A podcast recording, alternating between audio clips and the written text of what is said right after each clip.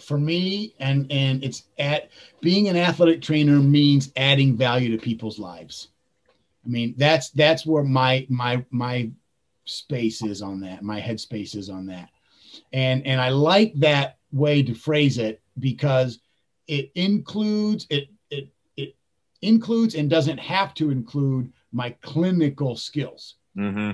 As an athletic trainer, I've learned things again about ha- handling chaos. Right?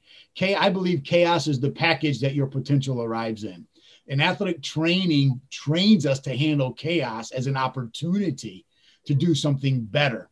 And uh, so that I believe if I can spread that message, I can add value to people's lives. And for me, being an athletic trainer is about adding pe- value to people's lives, whether that means helping them diagnose where their knee pain is coming from. And I can do that too. And I can do that well.